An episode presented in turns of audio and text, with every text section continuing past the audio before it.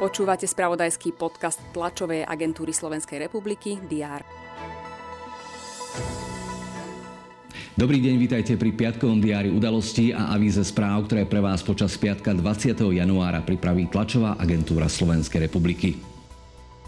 Keďže sa na štvrtok zvolaná mimoriadna schôdza Národnej rady o riešení vysokých cien energií nepodarila otvoriť, v parlamente urobia ešte jeden pokus. Ak ani v piatok predpoludním sa nenájde dostatok poslancov, ktorí by boli uznášania schopní, body sa presunú na riadnu schôdzu. Tá sa začína na konci januára. Minister práce Milan Krajniak a generálny riaditeľ Ústredia práce Karol Cimer budú predpoludním informovať o miere evidovanej nezamestnanosti v decembri minulého roka. Rovnako zhodnotia i vývoj na trhu práce. Pripomeňme, že v novembri 2022 bola nezamestnanosť na úrovni 5,83 v obci Nižný Slavkov si počas piatka pripomenú oslobodovacie boje obranisko v druhej svetovej vojne. Súčasťou podujatia bude aj slávnostné odhalenie pamätnej tabule príslušníkom prvého Československého armádneho zboru.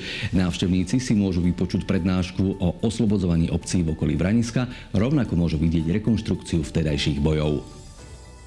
Veľvyslanci Európskej únie a Spojených štátov budú v Belehrade v rámci úsilia o normalizáciu srbsko-kosovských vzťahov rokovať s predstaviteľmi oboch krajín. V posledných mesiacoch sa medzi Srbskom a Kosovom zvýšilo napätie. Srby, žijúci na severe Kosova, na protest proti opatreniam tamojšej vlády dočasne zablokovali hlavné cesty. Na Svetovej zimnej univerziáde v americkom Lake Placid budú v piatok večer bojovať naše hokejistky o postup do finále.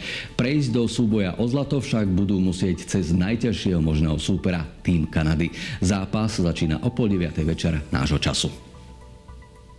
Prežite úspešný deň a začnite víkendovať z TASR a portálov Teraz.sk a TASR TV vás budeme aj počas voľných dní zásobovať informáciami nie len o sobotnejšom referende.